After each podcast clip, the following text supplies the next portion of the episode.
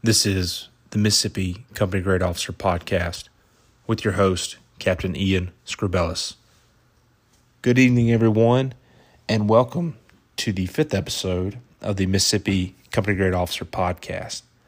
Unfortunately, this week we do not have a guest on the show, so you get to sit back and enjoy my beautiful voice for however long I decide to talk this evening.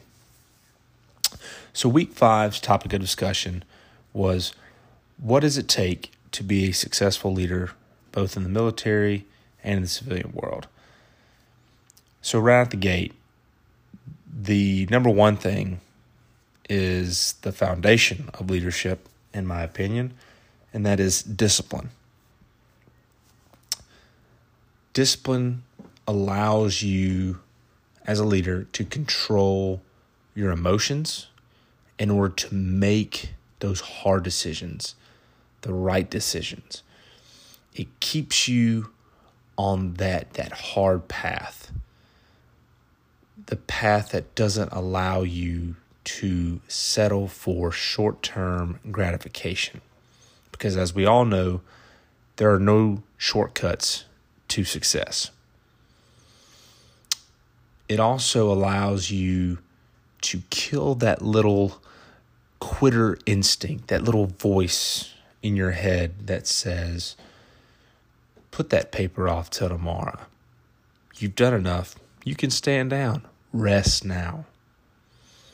Discipline does not does not allow you to go down that road. It allows you to kill that voice, that voice of weakness. The next thing I want to talk about is ownership. Some of you have probably read Extreme Ownership. Uh, if you haven't, I highly suggest um, you read that book. I think every leader needs to read that book. It's by Jocko Willink and Leif Babin.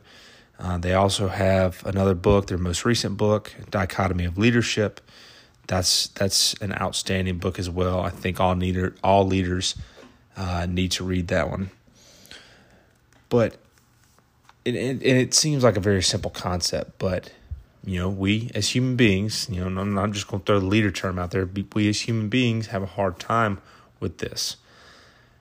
You know, ownership is not something that you do in times of success. It's when when something goes wrong, a leader is going to be the one that steps up and doesn't find excuses or blames others. They will put aside their ego take full responsibility for the outcome, good and bad, and review what they must do differently to create success. Next thing I want to talk about is communication. You need to treat others within your organization, your company, as your peers. Never speak or act down uh, to others that are under you. Um, just because you have the power, you hold the rank, doesn't mean you have to flaunt it. Trust me, they know. They know you're you're the leader. You don't have to remind them. People like a humble leader. They will move. They will more willingly follow someone they can relate to and someone who has treated them with respect. You need to be concise and direct with your opinions and instructions. Unclear or uncertain directives do not instill confidence and can produce questionable results. Clear and confident wins the day more often than not. So, this next area is one thing that I think leaders at all levels mess up on. Um, they feel like in order for their unit, uh, their team, uh, the mission to be successful, they have to be in every little aspect, every little detail, and they have to micromanage in order for them to be successful. And that is not true. Leaders need to practice something called decentralized command because a commander uh, or, or a boss cannot effectively control every aspect of a company or mission. And decentralized command starts with subordinate leaders knowing, understanding, and believing in the mission.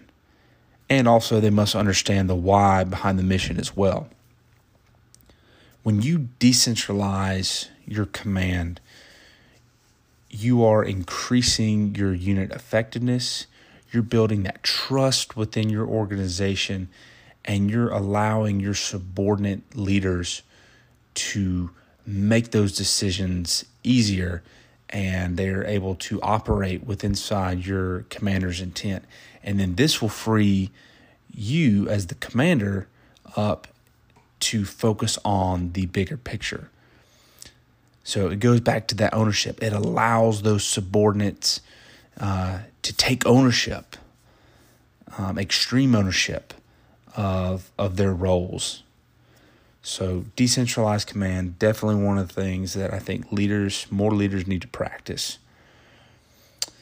Next, uh, we're going to talk about setting high standards. So you need to set an example for others to follow. You know, we you know we hear that all the time as leaders. But instead of telling your team members uh, or your soldiers what to do, show it to them by your own example. They are following you each and every moment of the day. Practice what you preach, and the results will astonish you, especially during hard times. When chances to give up are very big, you should be the one who faces obstacles with confidence and determination towards success. The next thing is my favorite one is be positive, be motivated. Your leadership attitude is contagious. Whatever your attitude is, your soldiers, your, your the people around you, they start to emulate you and the mindset spreads throughout the organization. So remember as a leader, it is it is key, it is crucial to be positive and motivated. You know, we're we're all human. You're you're gonna have those times where you're just not feeling it. Well, you need to suck it up. And when you're around those troops, when you're around you know, your employees, your peers, you know, uh, the people that are over you, you need to be the positive one. You need to be the one that's always motivated, uh, because it is. It's it's very contagious. Um, if you're a negative person, well, your your organization is going to be negative. The people around you are going to be negative. So I mean, you know, ain't nobody got time for that shit. Be positive. Be motivated. I mean, we live we live in the greatest country on on the planet. Um, what what is there to be upset about? And if you don't like your situation, change it. Only you can change it. Which brings me into my next topic is don't make excuses. You know, in the last podcast, and I think, you know, the last two podcasts talk about, you know, excuses. Excuses are like assholes. Everybody's got one. You know, we've all heard that that that phrase. No one has time for your excuses. So if you feel yourself starting to go down that that that path, that's where that discipline comes back into play. And it'll put you right back on that that that hard path, the right path. Next thing is honesty and integrity. Trust might be the most important part of any relationship, including the one between the leader and his team members. Be honest with, with the people you manage to build trust. Integrity goes hand in hand with honesty and is an essential trait in an effective and trustworthy leader. So don't don't stray from your beliefs just just to get ahead with your with your company or your your organization. By remaining true to your principles in any situation, your team knows it can depend on you. Remember, leadership is behavior not position. We, the leaders, are the ones who take responsibility for making decisions and bringing change. Leaders are the ones who empower people to discover and use their greatest potential. So, if you want to be a leader, then act like a leader and shape a better reality.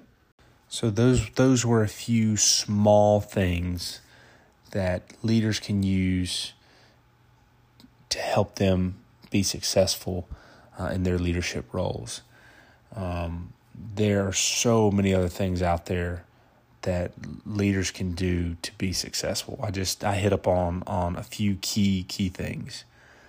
Um, again, I want to thank everybody um, that comments on the page. You know, Captain Hester, uh, Lieutenant James. Those were, were great comments uh, that y'all left on the message board for uh, this previous week's topic. Um, some other things that you know I want to start uh, recommending books. I know I kind of do that throughout the podcast, but uh, just a few books that I want to hit up on again um, are Extreme Ownership, Dichotomy of Leadership. Uh, both of those by Jocko Willink and Leif Babin. Uh, next one is Leaders Eat Last by Simon Sinek. Call Sign Chaos, Learning to Lead by General Mattis and Bing West. I am almost done with that book, and I'm probably as soon as I get done, I'm going back and starting it over again because I know I've missed. There's just so many, so many good things in that book. So if you have only one highlighter, I suggest you go out to Walmart and get you another pack because you're gonna easily uh, run through a highlighter in, in that book. Uh, the next one um, is about face and uh, by Colonel David Hackworth, and that again, all all these books are just outstanding. But those those are five really good books that if you haven't read, or if it's been a while since you read them, you know maybe want to go back and, and, and touch up on you. Call Sign Chaos is the most recent one that came out. Came out you know the beginning of this month, and again, outstanding book. But definitely check out those five books. I'm gonna start uh, leaving some recommendations um, on the on the the message board uh, as well. So again, thank you everybody uh, for the support. Uh, if you like this podcast, please like, uh, share, and then comment. Let me know how we're doing. Because uh, again, I want to get better. I want to make sure that the information that's getting out is is on point. So again, thank you everyone. Uh, stay tuned for the next podcast and the next week's uh, topic of discussion. Again, this has been Ian Scribellis out.